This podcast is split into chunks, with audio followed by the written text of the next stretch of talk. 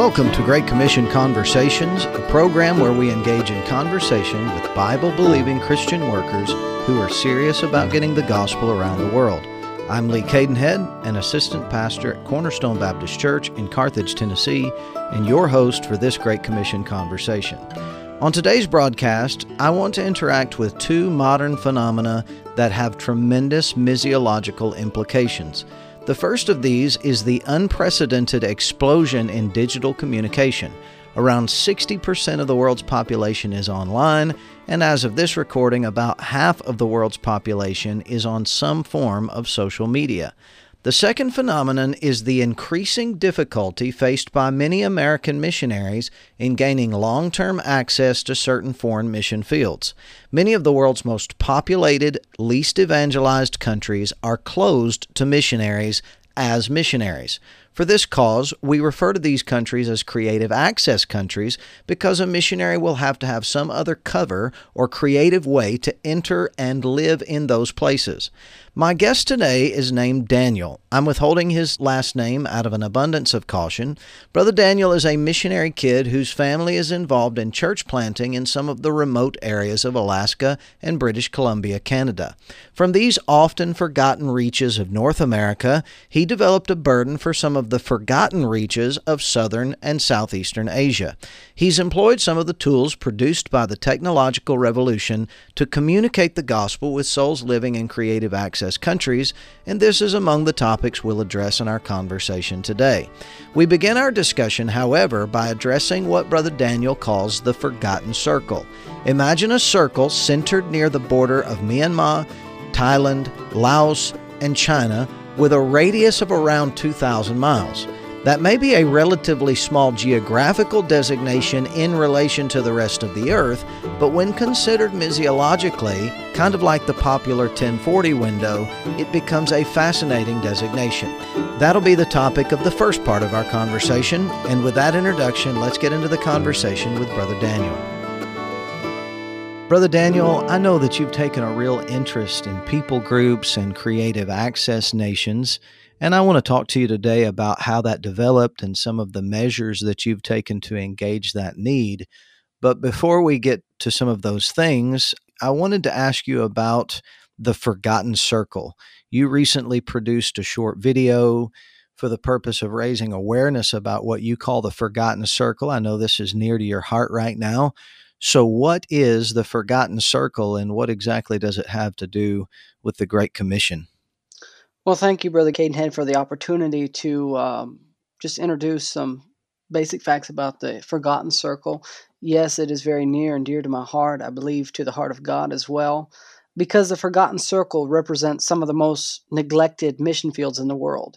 Uh, the Forgotten Circle is home to 66% of the world's unreached people groups, uh, according to statistics available by the Joshua Project and others. 1040 window leaves out countries like the Maldives, Sri Lanka, Indonesia, Brunei, uh, Malaysia, and these are some places that are very needy. Um, you know, the Forgotten Circle, yes, it's got a lot of land, but there's actually more water in this geographical projection than than land. A significant concentra- population concentration. We're talking about half the world's population within that circle that you've just described but not only a, a concentration of population, but a concentration of unreached population 66% of the world's unreached people groups you mentioned and within that area you're also talking about a, a, lot of creative access countries as well places where missionaries cannot go as missionaries and a religious composition that uh, is is almost uh, exclusive of Christianity. We're talking about a, a, significant concentration of Hinduism, Buddhism, and Islam. How many how many creative access countries in this forgotten circle that you've described? Well, as you said, creative access nations are countries that are pro- prohibitive toward foreign and even local missionary work. They deny visas to foreign missionaries. They normally have an oppressive government. Uh, so it takes creativity to work and live there. They need to overcome these national political barriers, but there's those social, cultural, religious difficulties that must be overcome if the foreign missionary will be effective. There's actually 16 creative access countries in this forgotten circle. Um, so the population, the total population, is 23 countries. 4.1 billion but when you narrow it down to those 16 creative access nation where the real needs are it's really the forgotten part of the forgotten circle uh, we're down to 3.7 billion, which is still more than half of, or, just just under half rather, of the uh, population of the world. We're talking about the countries of China, Vietnam, North Korea, India, Pakistan, Bangladesh, Sri Lanka, Bhutan, Nepal, the Maldives, Burma, or Myanmar, Laos, Malaysia, Cambodia, Indonesia, and Burma. So here we got 16 nations, but Remember, there's 195 to some people say just over 200 nations. We're talking about about 10% of the world's countries, yet half nearly half population. of the world's population, right? And, and right. a very small, disproportionate number of Bible believing missionaries going to those people. The fact that their creative access is not only owing to their religious composition, Hinduism, Buddhism, uh, Islam, atheism, if if you want to uh, if if you want to account for China's China, Absolutely, for instance, yes, but also politically, uh, it's not favorable really to to Christian missionaries either, because you're talking about a lot of uh, communistic countries as well mm-hmm. as r- religious nationalistic political powers, such as you have in India, and those such places are not really conducive for uh, missionaries as missionaries per se in terms of the, the the way that they gain access into the country. Yes, religious nationalism seems to be the greatest prohibitive, if you will, force against foreign missionary activity in their countries. This forgotten circle has more, as you said, more Muslims or around half of the world's Muslims right inside it, more Muslims inside it than outside of it, with 865 million, the best I can count with statistics available to me. But yeah, it's the seat of the Hindu and Buddhist cultural civilizations, and like you say, more communists are inside the circle than outside of it, obviously with China, but also Vietnam, Laos, and North Korea. So there's only one officially recognized communist country that's outside of the circle. So atheism, religious nationalism seem to bring a great um, blockade, if you will, to foreign missionaries. But God, God can still give creative access to these countries by His grace. So when you when you describe the need of this area and when you emphasize the need that that's present in the forgotten circle, you're not only pointing to the the population concentration, the concentration of unreached people groups in creative access countries, and as well as the religious and political composition. You mentioned that there is a, a disproportionate number of missionaries that are that are deployed to other parts of the world as compared to this part of the world. What is what does the missionary distribution look like in the forgotten circle as compared to uh, that outside of the the forgotten circle, which is the other half of the of the world's population.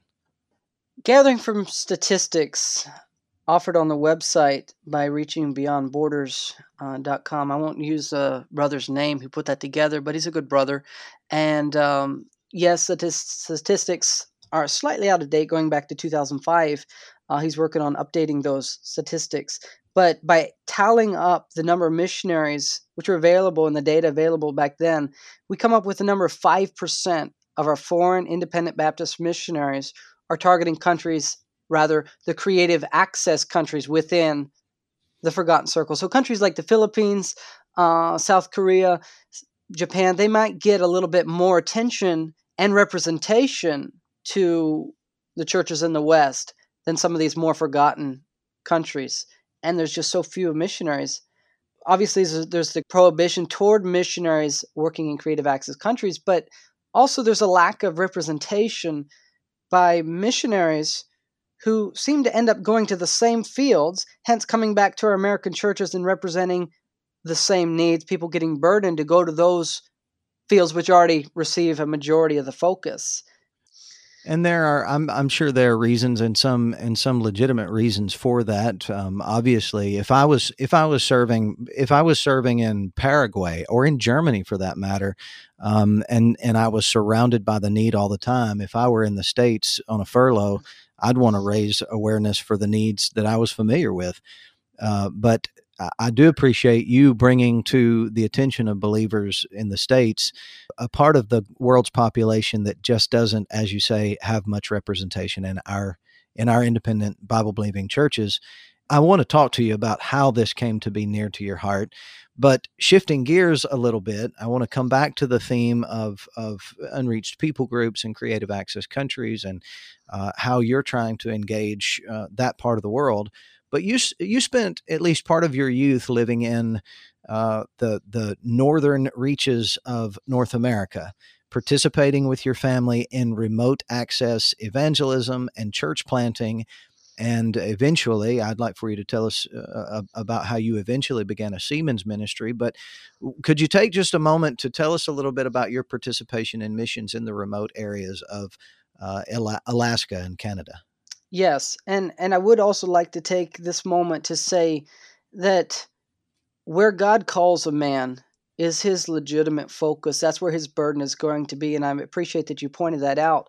I used to be grieved when people would talk about our church only focuses on the 1040 window. For I was an MK uh, missionaries kid. Our family was working in Alaska, quote quote, already reached in some people's minds, and there's not not so much of a need there compared to the overwhelming number. But really, we were dealing with a geographical restraint where we got teeny little villages and people in maybe 50 people or 100 or 2000 it doesn't compare to the masses in hyderabad or beijing but it's still a legitimate need and where god calls a man is is, is important and, and that's support worthy and we need to get behind whoever god calls so well, I w- let me let me digress a little bit there. I I do appreciate you engaging that. I, I want you to address the the your family's experience in missions uh, in in North America. But I, if I could interject at this at this point in the conversation, that when it comes to when it comes to a burden, and when it comes to a calling, and these are sometimes controversial terms, even in in missions and understanding how men come to be engaged in going but however however foreign workers get to foreign fields it is more than just crunching statistical data Amen. and i do think yes, that sir. this can be the we can overemphasize statistics there there is no place on the planet that doesn't have a need because everybody needs Jesus Christ. That's right. Every community needs a Bible believing church the Great Commission, the need around the world, and how God moves on individual hearts to get men to certain places is more than just uh, statistical calculus. There is a there is a relationship with the Lord and fellowship with the Lord and communion with the Lord. But I but I am nevertheless I am interested in examining the statistical data, acknowledging the fact yes, that sir. the Lord has sent us to every creature, including the ones that are in places that you can't go as a missionary, at least on paper. And that if Jesus Christ died for the world, that includes the world that's in the forgotten circle or the 1040 window or whatever other geographical designation that we'd like to assign to planet Earth um, the need is uh, we have a responsibility to get to get the gospel to these places as well and just looking at it um, obviously obviously th- there are fewer people that are responding to this area of the world um, and and fewer fewer in our kinds of churches fewer people in general but definitely proportionally. So we could adopt any kind of there are a number of illustrations to to to point to the disproportionate um, uh, distribution of of missionaries be it you know the log illustration. If you're trying to carry a log you got 10 men on one end and one guy on another. Don't you think you'd send the one guy a little help to carry mm-hmm. well the great commission we're trying to get it done or, or the feeding of the 5000 the idea is not just to feed the first row again and again and again and again. The lord sent them among all of the multitudes. Um, i think that was jonathan goforth's illustration. Um, the forgotten circle or the 1040 window these are just geographical designations. They're conventions to illustrate the need around the world and how we're not communicating uh, as zealously to certain areas of the world, and it's worth it's worth our examination. Uh, and yet, uh, your family went to a place in North America where there was a need. And you were very much a part of that. And from that place, God burdened you and your heart and now your own family to go to an entirely different part of the world. But tell us a little bit about your family and and how the Lord deployed you to the uh, you and your father, your mother, your siblings to the remote areas of North America to plant churches. Amen. Um, and, and I believe this is very related because when we're talking about creative access, uh, there are various different restrictions that we face. We face a geographical restriction up in, you know, some of the northern um, outlying areas of Alaska, Canada, Greenland, in our own continent, in the West here. But on the foreign fields, oftentimes we come across more linguistic challenges, social, cultural challenges. But yes, my family was called up to Alaska and we worked into the Northwest British Columbia, Canada, beginning in 2006. I was saved as a nine year old boy prior to going up to Alaska. Uh, I wasn't called uh, into full time ministry, or it was time for me to grow up, time for me to learn. But when I was 14, the Lord called me to preach. My dad began to really involve me and mentor me. He was really my field pastor. Uh, of course, my membership stayed in Tennessee, the church that sent our family up up there to represent uh, the work God had called us to do. But my dad was really my field pastor, if you will. I served under him. He he taught me a lot uh, his his theme verse, and it's it's a verse that it's become a theme for me. Uh, the things which I was heard among many faithful witnesses, the same commit to faithful men.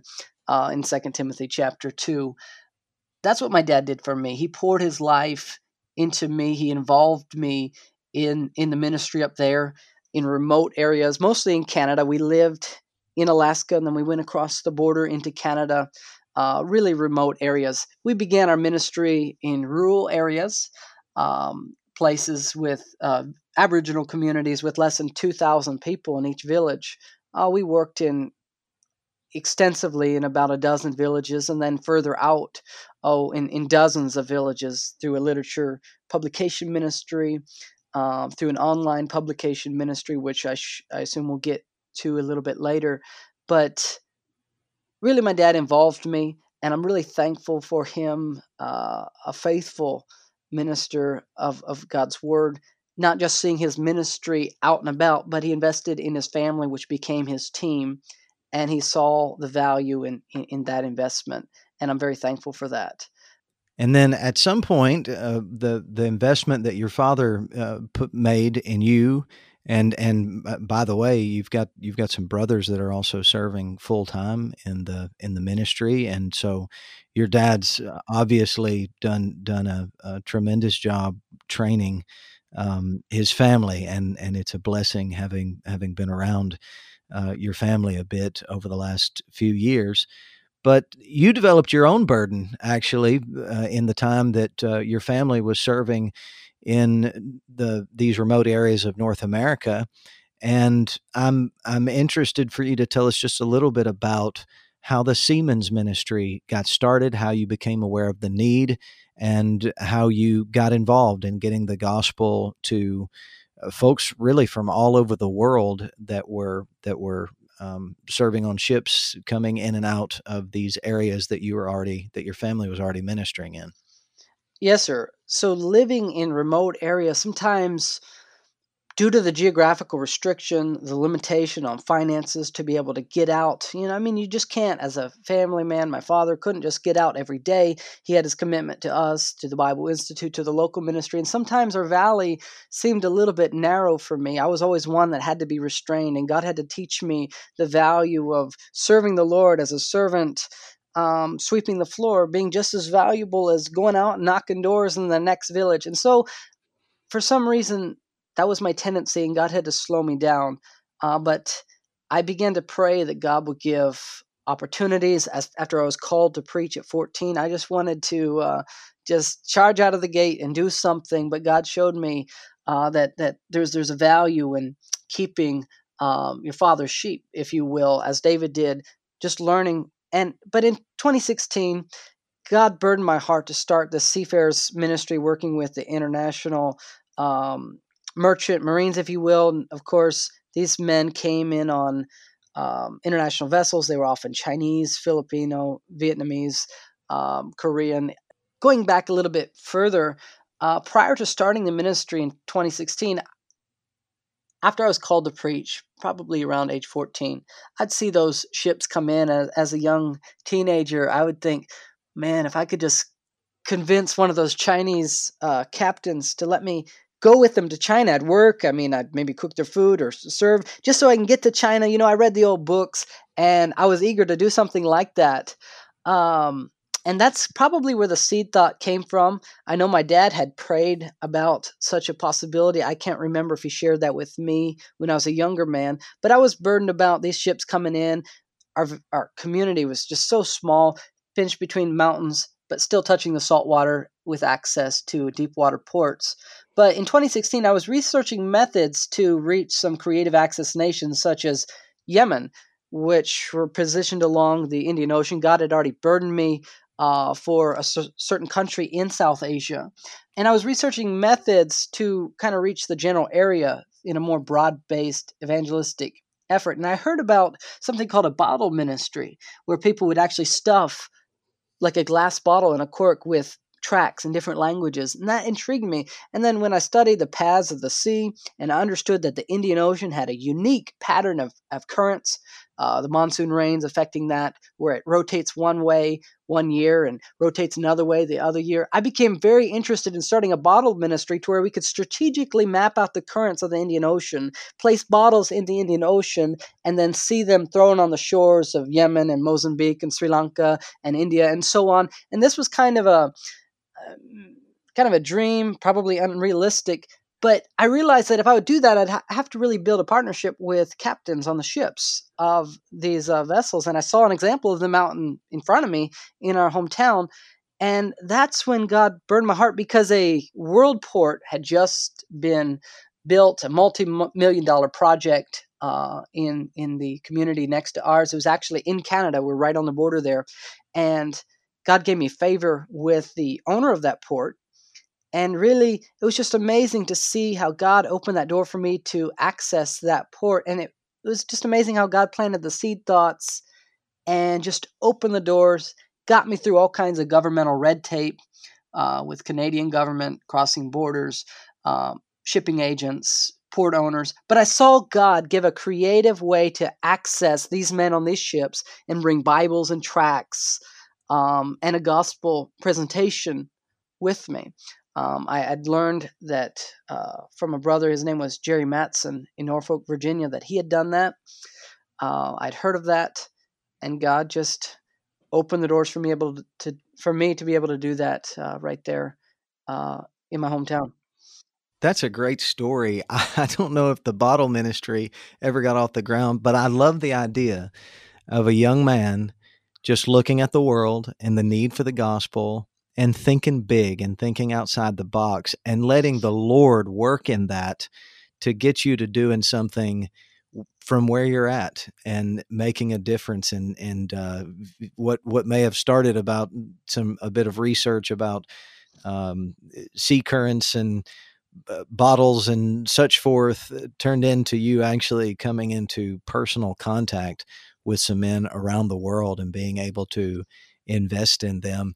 Uh, Brother Daniel, I, I, don't know if you're familiar with Tommy Tillman, uh, yes, missionary to, to Thailand and Mongolia. He Amen. actually he actually started the, the name of his ministry is uh, Harbor Evangelism, and and he got his start interestingly in the port of New Orleans, going on to vessels that were docked there smuggling Bibles onto Soviet ships. And it was in the course of his time serving on those ships in the port of New Orleans that he learned that there was such a thing as a leper colony. And he ended up going to South Korea and then from South Korea learning of the uh, need in Thailand. And uh, I, am I'm, I'm intrigued by a few of the uh, the parallels between how uh, Brother Tillman's now some somewhat um, legendary uh, ministry in Thailand and then eventually Mongolia um, began in in a port similar to to to how to some things that the Lord is working in your heart, starting with the Seamen's Ministry and and now taking an interest in Southern Asia. I'm I'm wondering if in what ways. So you had already been you had already been thinking about apparently you'd already been if you had traveled to southern asia but in 2015 prior to the starting uh, to beginning the seamen's ministry you obviously had been thinking about that part of the the globe the the population concentration in that in that part of the world and the gospel need there.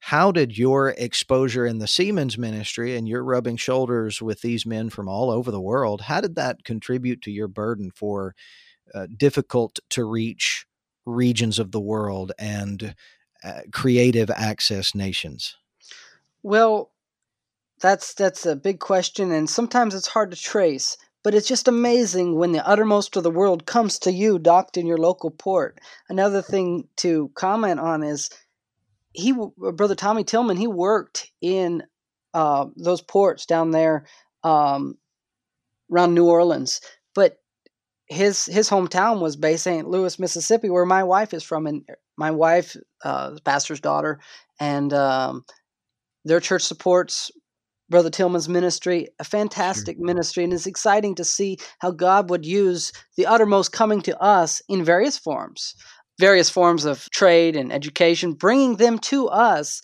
And it really is our opportunity, however that happens, to get a greater burden to reach wherever they're coming from and where they uh, represent. But to answer your question, yes, I was already familiar with some of the um, uh, aspects of missionary work in, in South Asia. Uh, I was already familiar with geographical restrictions placed on my father's family, necessitating some type of creative access methods. My dad was already involved in starting a an aviation ministry.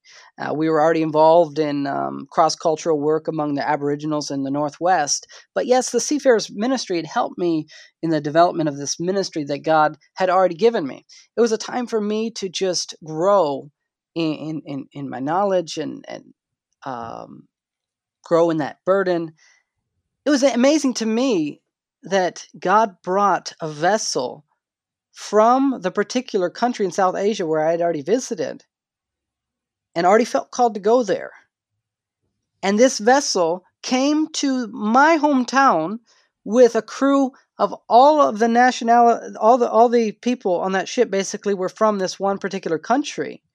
Uh, they had a tattered flag. I happened to have brought a flag from that country with me back from that country, and I was able to present it to the captain, give him a Bible in his own language, and even sing for them their national anthem. And it was so mm. neat for God to just kind of build on what he was already doing. And yes, continue to burden me, continue to grow me and help me in my interaction with um, with locals who have now become, you know, foreigners on my local turf. You know, they're from where I'm going. And God used this to strengthen my confidence to know that God can open doors even when they appear to be closed. That that is that's very well put. That the Lord he he has the keys of David. He, he can he can Amen. open doors that no man can shut, shut doors that no man can open. Eventually, you decided to make use of technology to try to engage people in creative access countries from the US. And I really wanted to take some time out of this conversation to talk about that because uh, perhaps we have some listeners that, that would like to be more involved, but are, are not in a position to deploy to the uttermost parts of the earth personally. And of course, uh, there there are some places, uh, in all honesty, that um, creative access countries, especially with some of the travel restrictions going on right now, there are some places that that we just don't have access to in terms of boots on the ground. Um, but that doesn't mean that there aren't some opportunities to engage people in those parts of the world. And so you've been you've been doing this for for some time now. Tell us about how you've made use of technology to uh, get the gospel and develop relationships for gospel purposes in some of these hard to reach places when people become involved in some type of creative access ministry, whether that's ESL, teaching English, um, as a foreign language or whether that's a port ministry or become in contact with internationals, it really opens up their mind to see see the need and allow God to move on their heart to pray that God would send laborers. So even if someone doesn't actually get deployed, as you say, to boots on the ground, they can effectively be involved in creative access ministries to some of these very restricted countries. Um, so when it comes to utilizing technology to engage people in creative access nations, that was a development. Uh, I would have to say that my dad started a website, goall.org, and this website was was was started back around 2000, maybe 1999, when websites were just becoming popular. And so my dad always had talked to me about uh, the opportunities. Uh, he didn't always um, develop them, uh, as far as they could have been developed, but he always planted the seed thought in how we can really reach people in a creative access environment. Maybe he didn't use those words, but I was always intrigued by that. Uh, I'm thankful, and it's it's probably good to point out that when you begin to engage people on social media, there's a mature age, which which is going to be different for different people. There are different sides to this, negative and positive. With all communication, with any tool, it can be used for good or bad. The internet uh, is a net. The World Wide Web is a web, and, and you can use it for good, just like a fisherman can use a net to catch fish. We're fishers of men, but you can also get caught in it. So I'd caution as we discuss these um, these these modes of communication and evangelism that it really takes a certain level of development and uh, maturity. I'm not saying I'm there, but I'm just saying that there needs to be some counsel with pastors before they uh, employ and implement some of these methods we're about to talk about. I think it's important to talk about that. I very much appreciate that um, that caveat in in the course of this conversation. I, I, will I'll throw in my own here, my my own uh, my own qualification. I'm not on social media. Um, I, I, I just, it's just not something that I do.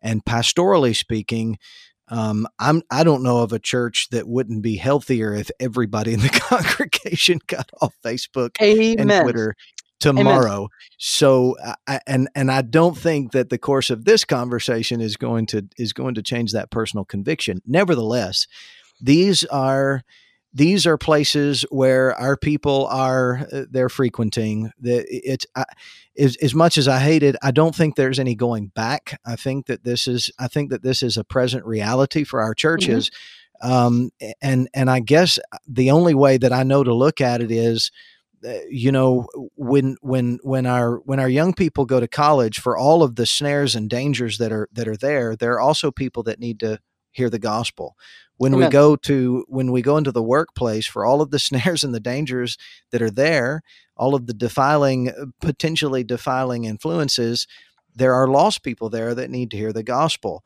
and when it comes to the world wide web and social media and these kinds of things there are people in other parts of the world that would be that would jump at the opportunity to have any kind of interaction with an American.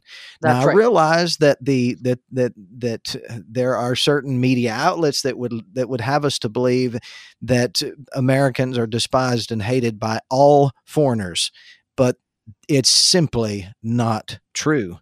Uh, I was in I was in a in a in Goa, India, uh, last fall and I had we had multiplied people, and Goa is an interesting place in the in in India, and oh, probably oh, quite a bit yes, different sir. than certain places in India. But we had multitudes come up with a come up to us and just want to take a picture.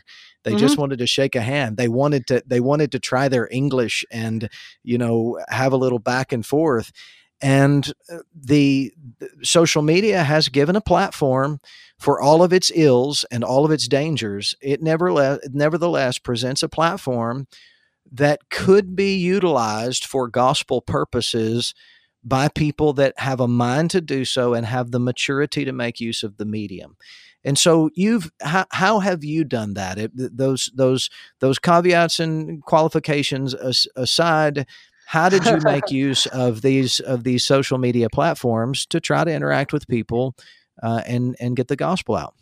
Like you say, one more qualification, if you don't mind. The gospel, Sure, sure. our power is in the gospel, and regardless how communication happens, faith cometh by hearing, and hearing by the word of God, according to Romans um, chapter ten and verse seventeen.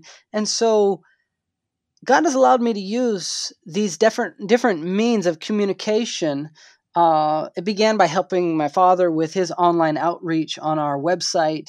Um, not only kind of a global focus, it's called All the Earth Ministry, uh, but also we began to set up online advertisement campaigns. We had a friend, uh, an ambassador, if you will, to Israel, and he was using this effectively in Israel to get the gospel in Hebrew around the whole country. And so we became encouraged about the possibility of using these uh, means like Google ads and YouTube ads to really engage with people who may not talk with us at their doors in our church planning um, campaigns up there in Northwest British Columbia, Canada. Um, and so it began with that, uh, and it's really a fantastic possibility to put a YouTube advertisement in front of people when they when us as as the advertisers we don't have to pay unless someone actually watches say for instance 30 seconds of the video if they don't skip that ad that's 30 seconds of gospel presentation to get their attention before they skip the ad. If they skip the ad we're not charged. If they go on to watch the ad then um, yes, we pay, but we might only pay a penny, which is still cheaper than a gospel track. And so we began to use that, and God began to bring people to our church planting missions in Northwest British Columbia, Canada, as a result of these YouTube ads, um, which gave a real personal appeal, not professional. Uh, maybe two or three hours of training could help anyone do this, even with their iPhone and a basic laptop computer. Uh, it, I helped my um, my wife's church, her father's a pastor, do a free Bible campaign. God used that to bring people into their church as a result of, hey, there's actually a church in my town offering me a King James Bible. I ought to want to go to a church that's willing to use these kind of means to get the gospel to my community. And so that not only does it target lost people, but it shows that we care to reach out and use all means of communication that God has given to really communicate with whatever community. So it can not only be used in a creative access environment, but we can get creative in our own local communities to um, whether that's advertising a VBS, offering a free Bible, or a gospel presentation online via video form, or bringing people onto a website, bringing people to call. The Google ads and the YouTube ads really are the one of the best platform. Of course, I I also don't have a Facebook account. I discourage Facebook um, and uh, social media interactions for the most part. Um, and I try to minimize my footprint personally for more than one reason, but there's also dangers. But these communication platforms, these mega companies like Google and Facebook, they're set up and they're already specializing in communication, getting our thought to their heart. And when we capture their eyes and their ears to do it, it's a powerful means. We're going to stop there on today's interview with Brother Daniel. Perhaps you can tell that this whole realm of social media and web based advertising is not something that I'm particularly comfortable with, and that's for a variety of reasons. Nevertheless, the medium is here to stay, and I am interested in seeing the church leverage whatever legitimate tools available to us for Great Commission purposes. But to be clear, we're not just suggesting inundating the World Wide Web with memes about Jesus. What if this medium could be utilized to develop relationships with seekers in difficult to reach parts of the earth? Relationships that would lend themselves to evangelism and discipleship.